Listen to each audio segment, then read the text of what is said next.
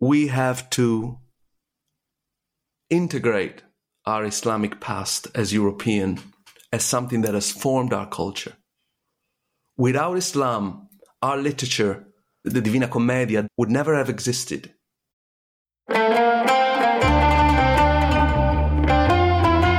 This is Muslim Footprints, an opportunity to deep dive into Muslim civilizations through the ages, accompanied by some of the best experts and academics in their field. My name is Aisha Daya.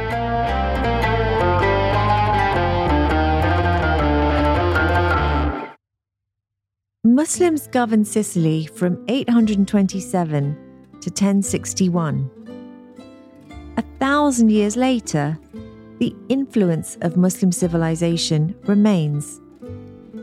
You can find it in the language, like azzizzari, which means to embellish, from the Arabic word aziz, meaning precious or beautiful, and in local place names like Marsala, which is said to derive from Marsa Ali, port of Ali, or Marsa Ala, big harbour, or even Marsa Allah, God's harbour.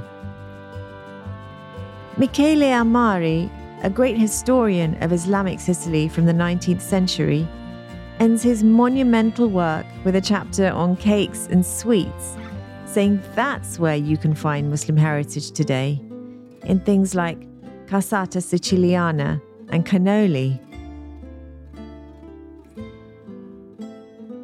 If you visit Sicily, you can still see Muslim influence in its built environment churches with domes and Arabic inscriptions, irrigation systems that are still in operation, and of course, Palermo itself, that recalls the urban design of North Africa's historic cities. To this day, fishermen in Sicily can be heard singing the words Ayamola, Ayamola. It translates to Oh my Lord in Arabic. It was a way to ask God's help when catching fish during the mattanza, a traditional tuna fishing technique introduced to the island while it was under Muslim rule. In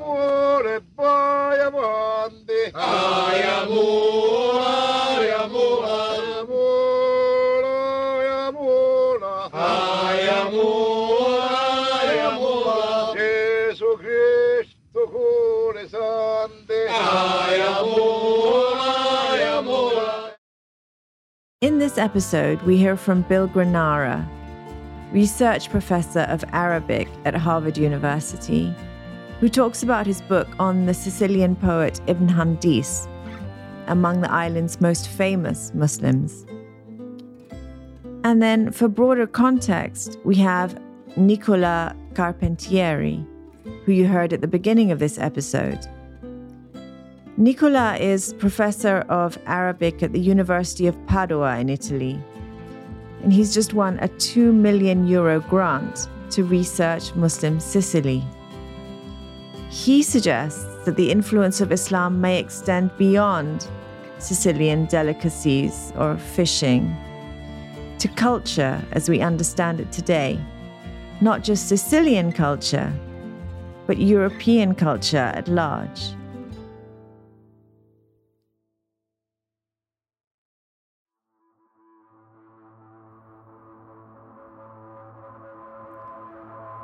We start with Nicola Carpentieri, who tells us how Muslim civilization arrived in Sicily. It all began with a Byzantine general who attempted a coup on the island and then sought assistance from the Aghlabids, the Arab Muslim dynasty that was ruling North Africa at the time. Well, there is the anecdote behind the coming of the Muslims, which it has to do with treason. And because of this crime or some other crime, this uh, person was recalled to Byzantium to be to, to, to, face trial, and instead went over to Tunisia, uh, Ifriqiya, uh, and basically promised Sicily to the Aghlabids, the ruling emirs of, of what is today Tunisia. And, uh, and there was this fierce debate at the Aghlabid court whether, oh, are we to go? We're going to not go. Uh, we have a peace treaty with the Byzantines. We can't really attack them. But the fact is, Sicily was a big prize. It was a very wealthy uh, province. It was strategically placed at the center of the Mediterranean. So that's really, I think, where you want to look for the, the, the, reasons behind the Muslim invasion, so to speak, of Sicily. Since time immemorial, everyone, the Greeks, the Phoenicians, the Romans, they were all interested in Sicily. Paint us a picture of what Sicily was like, this island between the Islamic Empire and Byzantium. We have to understand first and foremost that Muslim Sicily, throughout its existence, is what in Arabic we call a thagr. It was a frontier state. This is where people go to fight Christians, the Greeks, so it is a frontier state and it's a bit of a wild west for Islam. We have travelers going to Sicily, you know, like Ibn Hawqal, and being entirely appalled by what they see there. People speak crooked Arabic. They have the khutbah in the in the Friday mosque, and and their Arabic is all crooked. And Ibn Hawqal turns to the next guy in the row and says, what, what is this imam talking about? He doesn't even speak Arabic. And the, and the Sicilian tells him, oh, look, we do things differently here. You know, this is Sicily. You know, we, we do things, you know, however we want. Then he goes off in the countryside and Muslim women are marrying Christian men and they're raising their children, both Christian and Muslims. The, the, the daughters are Muslim and the, the boys are Christian, something like that. And Ibn Hawqal is entirely appalled. It's like, what is this land? And the heroes are really not there. The heroes have all become school teachers because the school teachers don't have to go and fight. So, if you want to talk about a Sicilian Islamic civilization, we have to understand that we are really here at a kind of the periphery, a kind of lawless land, but also a land where you can make incredible profits.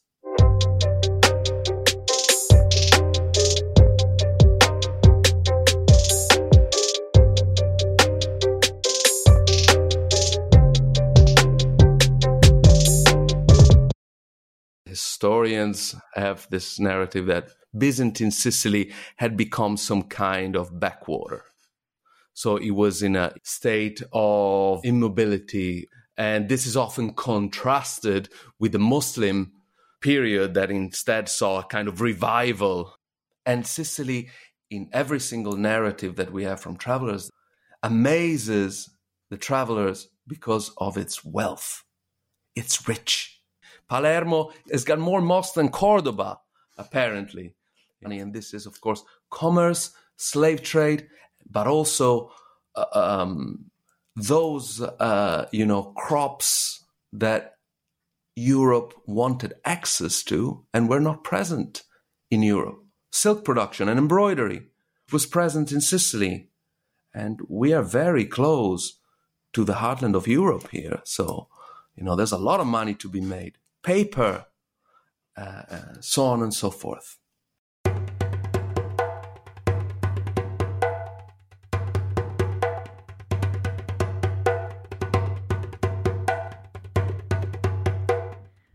We can think of Muslim Sicily in three periods. There's the invasion in 827 by the Aghlabids from Ifriqiya and a period of consolidation of power. Then you have the Fatimids who topple the Aghlabids in North Africa. And Sicily becomes part of their empire from 909 onwards. And that's where Muslim Sicily comes into its own. So we have the Aghlabid period, and you want to think of this roughly less than a century where Sicily consolidates as a kind of Muslim land. But then in 909, the Fatimid revolution in North Africa turns the tables.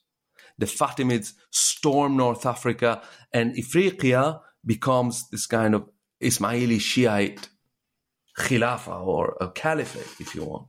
And Sicily becomes part of this. In this Fatimid period that begins in 909, you have the apogee of Muslim Sicily, when finally Sicily attains what it has been aspiring throughout its history, and that is a degree of autonomy. They get a kind of viceroy, the Kalbids, the Kalbid dynasty, that are viceroys really for the Fatimids. The deputies from the Fatimids, they become a kind of de facto independent little dynasty in Palermo. They have their court, they have their court poets, they have their bureaucrats, they have the kutab. Um, you know, uh, they they control the economy, the commerce. This is the moment where Sicily becomes a cultural entity in Islam. So, if you picture a map of Sicily, I would say that during its apogee, all of the island is under Muslim rule, but the cities, the, the easternmost cities, really quite remain strongly Hellenicized Greek. And finally, you have Muslim Sicily's disintegration in the 11th century, the fitna or civil war, as it starts to fracture from internal strife and dynastic disputes. And this is when the Normans come in. They're aided by the fitna. They step into a land that is in entire disarray. There's a very charismatic Kalbid emir, it's called uh, Yusuf al Kalbi. And he has a stroke and he becomes half paralyzed. And so he kind of withdraws from power. And his sons start killing each other. From this moment on, things go downhill very rapidly. The island is split among local warlords, and you have a period of what they call the taifas, just like in Spain, from the word taifa in Arabic, which means faction, and you have little principalities. And they're all squabbling, they're all fighting each other. So you have a little taifa in Palermo, you have a taifa in Mazara, you have a taifa in Messina. And in one of the squabbles, the Ibn Thumna is very close to, to Calabria, and he turns to Calabria just across the strait and he sees the Normans.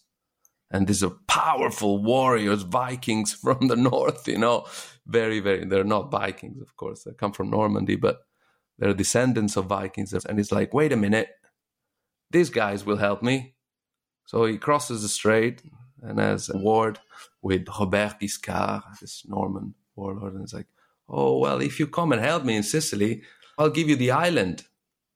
Anyway, the Normans come in.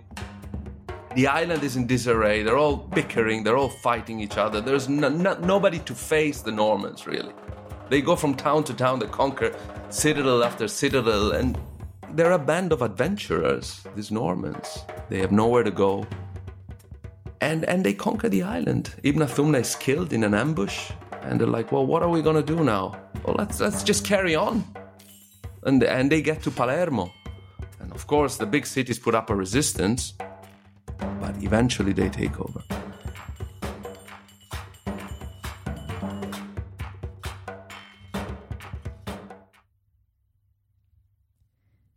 It's around this time that Ibn Hamdis is born.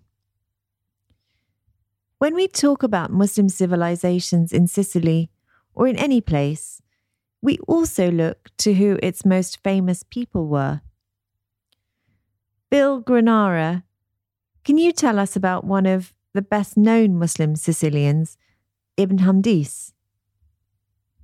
I would say that in Western scholarship, Idrisi, the geographer who wrote a book on uh, Roger II, is probably better known than Ibn Hamdis. But in the Arab world, to Arabic readers, uh, Ibn Hamdi is the most important. The reason being is that he left us a diwan of poetry. He lived a long life during which he documented people, events, names, and places in which he lived. So we have a strong autobiographical voice emanating from the many verses that he's left, something like 5,000 verses through 360 poems. He was born in the island of Sicily in the year 1055 at a time when Muslim civilization was in full bloom, but also at a time when the island was starting to fracture among uh, different princes, local princes. So it's the existence of his poetry that makes him known. And it's from his poetry that we can glean tidbits about his early life and the kind of social environment he was growing up in. We can only make assumptions based on some of the snippets of information. Uh, he was born in the province of Noto, around the city of Syracuse. We assume that because he was a fifth or sixth generation Muslim whose great great grandfathers conquered Sicily, he came from the landed gentry. His father and his grandfather were not politically involved, but we know that they did exist when he was a boy. We do know that he lived a life of luxury. His mother died, and he and his sister went to live with his paternal aunt, who also lost her husband and had two children, and it was in the house of the grandfather. His father was still alive, but his father remarried. So we do know that the members of his family were still alive when he was a young boy. We start to get his autobiographical verse in his early 20s when he was beginning to think about a career as a court poet. So he was born at this very tumultuous time. The last Muslim dynasty of Sicily, the Kalbids, had disintegrated in around 1040, and Sicily is in the hands of these petty kings. And the Norman armies are about to invade.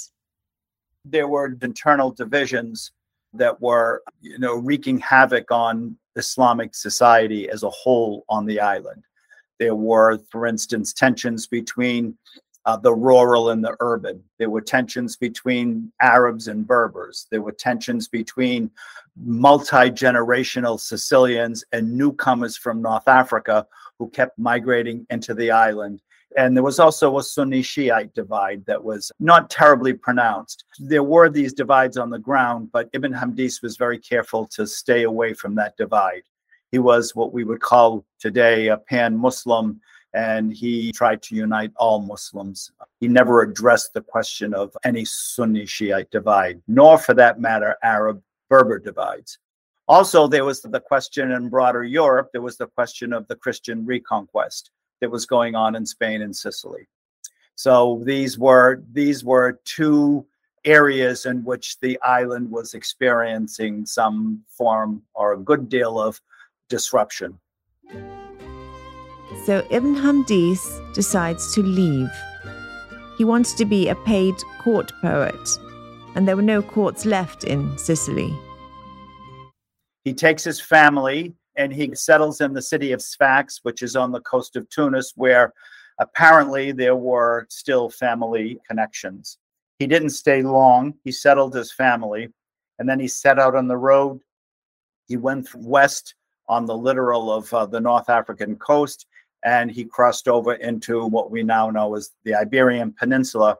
And he was seeking to become a court poet at the uh, court of Al Mu'tamid, uh, Muhammad ibn Al Mu'tamid ibn Abbad, who was the Prince of Seville and um, presided over a, a, very strong politically and culturally eminent court in the in Seville.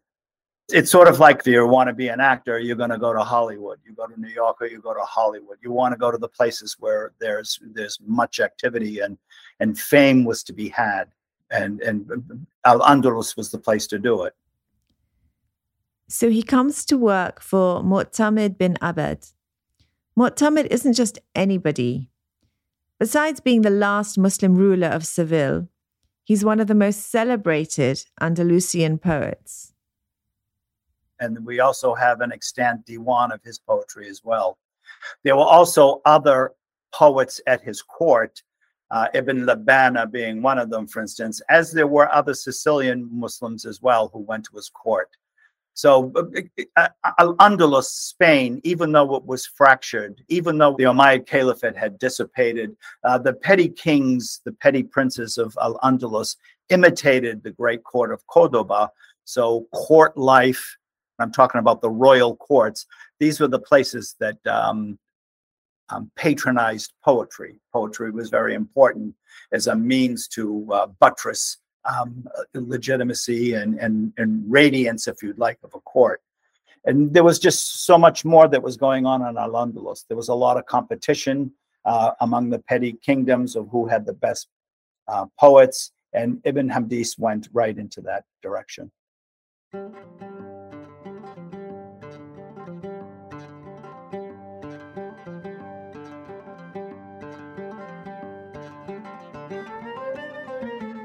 There's this great anecdote in the book about how Ibn Hamdis got hired. He and Mu'tamid basically spar as poets. He was waiting for an audience, and one can assume that he was a number of many people that were knocking on uh, Al Mu'tamid's door to be a court poet, to be brought into the entourage, if you like, of the inner court and court culture and he was receiving no response. And according to an anecdote and, and pieces of poetry, he despaired of waiting. He felt that he wasn't going to get an or an audience, as we say, with uh, Al Mu'tamid.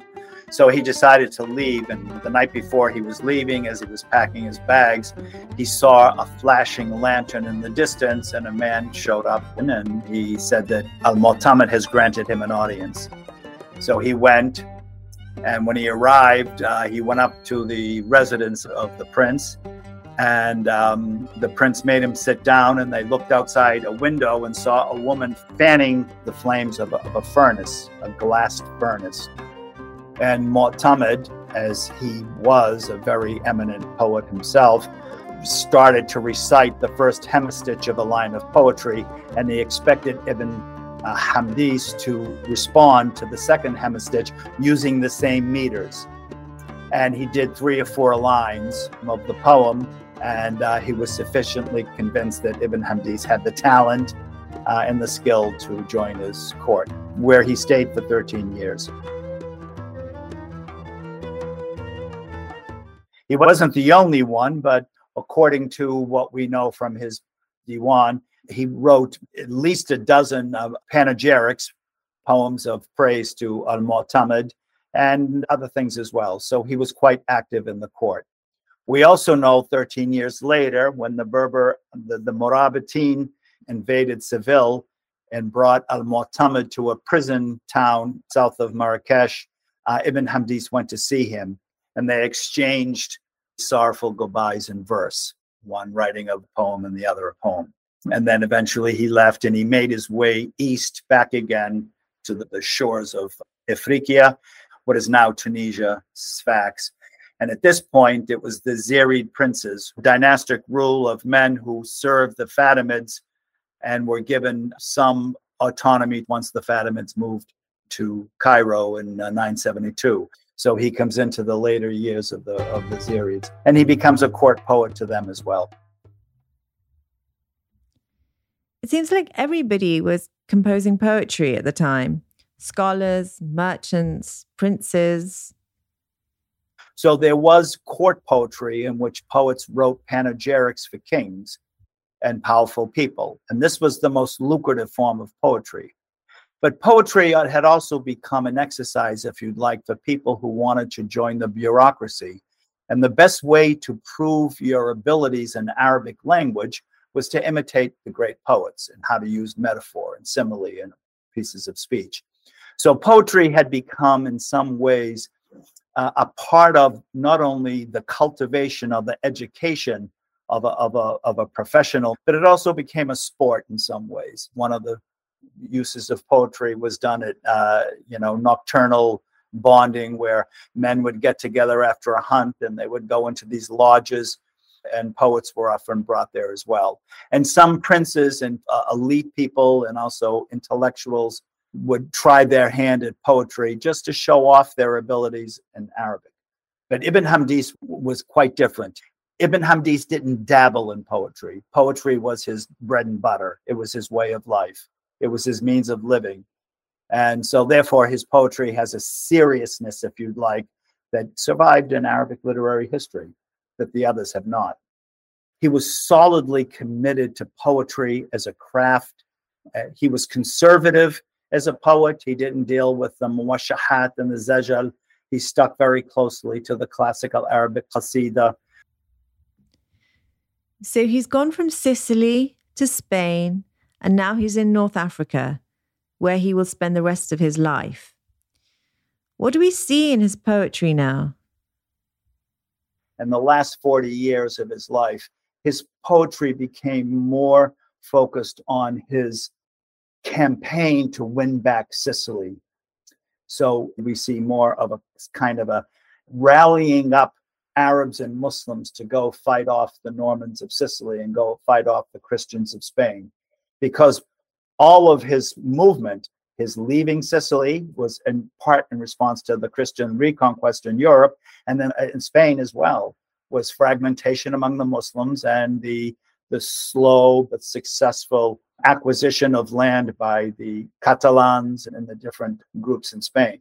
So his poetic mission became more and more politicized. We know nothing about whether he prayed five times a day. There's no record of him going to the Hejaz to make the Hajj. We don't know anything of his religious life, but he did use jihad as a political weapon to rally Muslims, all Muslims, to fight the Christians and to gain back his homeland of Sicily. He had to write panegyrics if he was going to make a living, if he was going to be paid by the court, he had to sing the praises of the prince. But he never lost an opportunity to kind of pull in, you are the defender of the faith, and you're the one who's going to bring Sicily back into Darul Islam.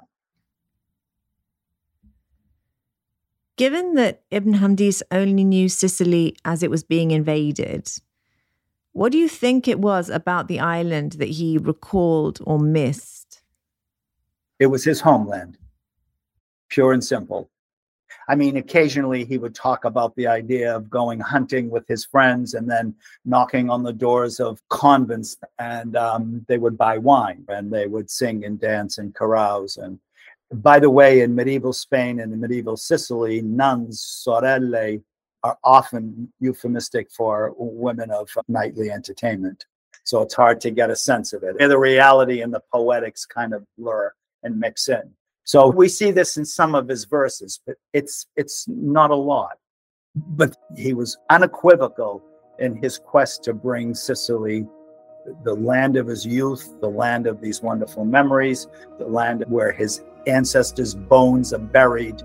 All of that he wants to bring back to to Darul, Islam. And he uses the word watan, which is the modern word for a nation. And my translation for watan is one's rightful place in the world. And to him, his rightful place in the world was Sicily. And he never forgot it, all during his long, long years in exile.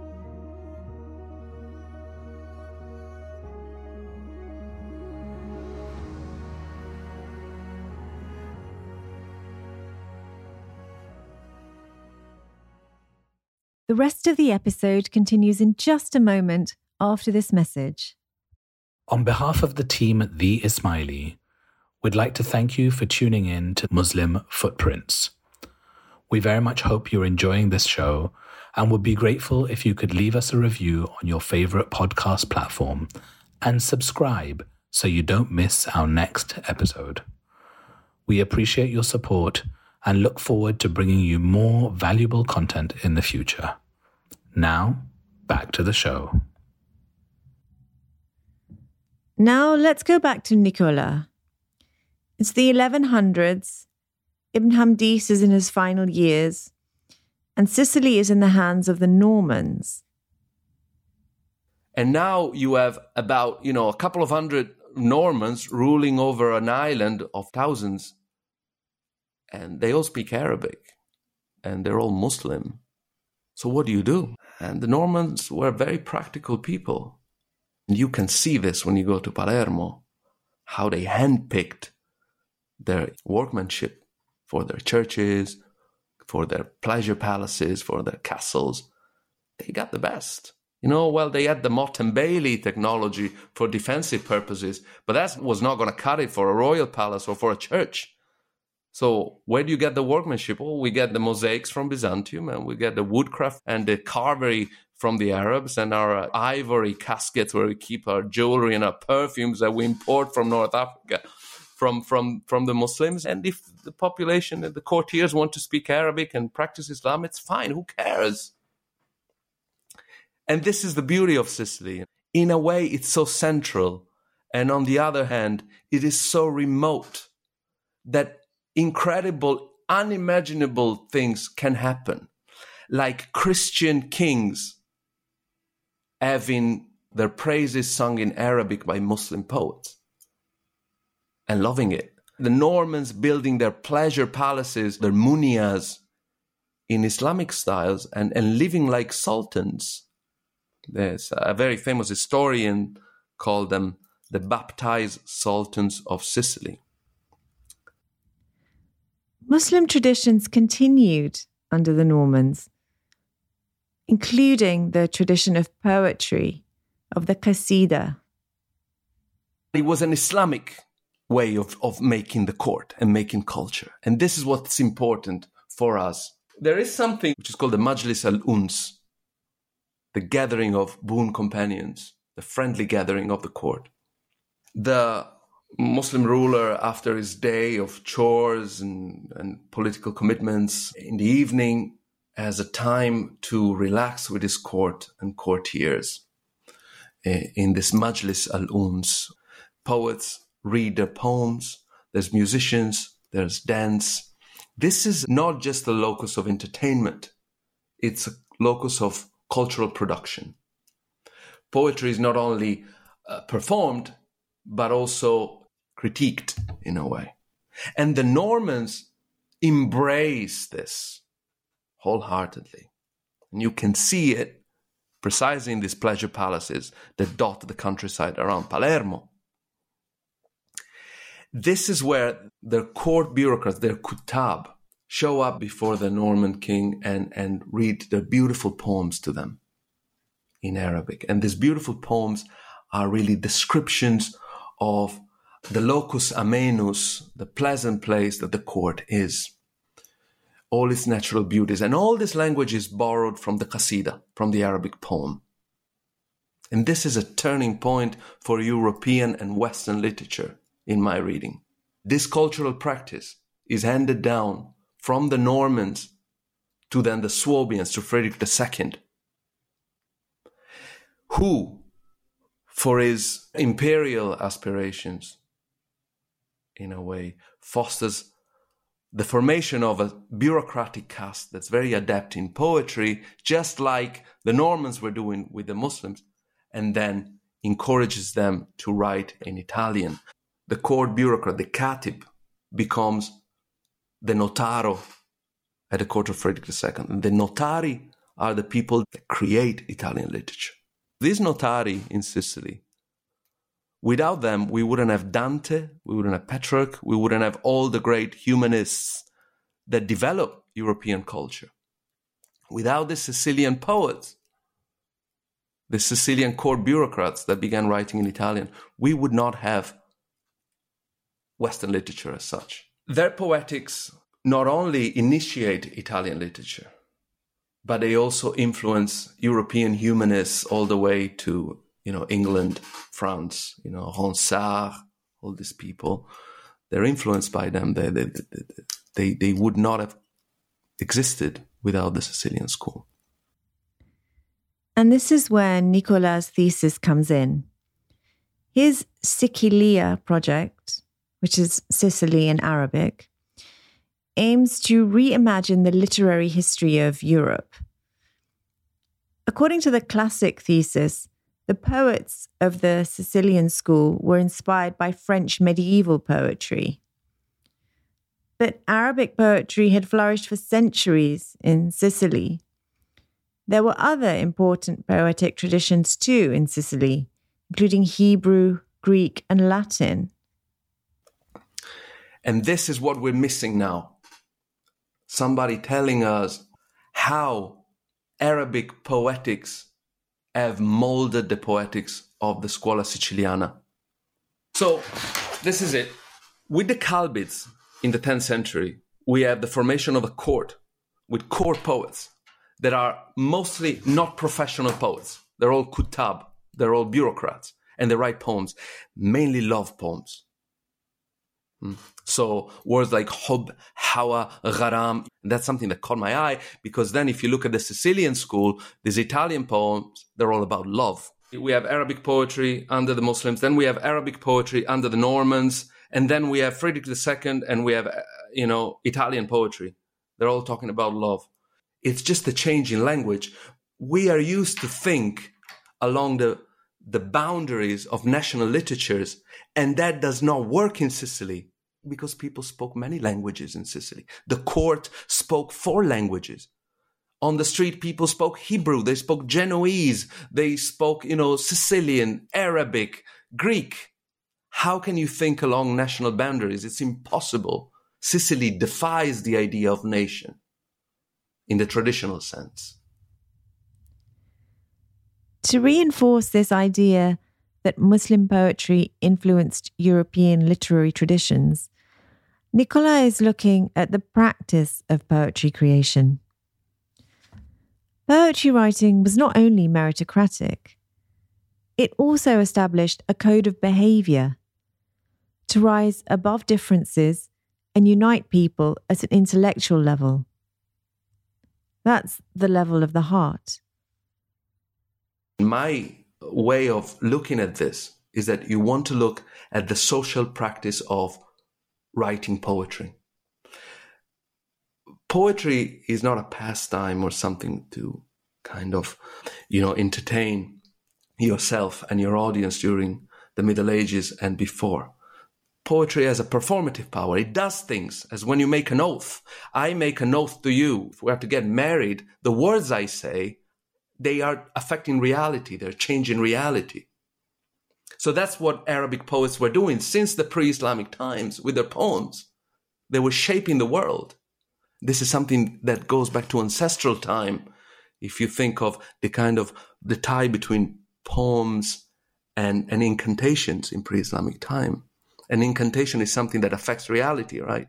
And the same was true for, for poetry. Poetry shapes the social space. And in Sicily, poetry shaped the court.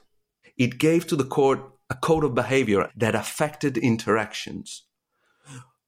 Basically what the poets were saying is like we're all sophisticated we're all lovers here. And this is there's a beautiful study by drori and al-ghazi that says this that at the islamic court everyone from the caliph to the last of the courtiers must be a lover.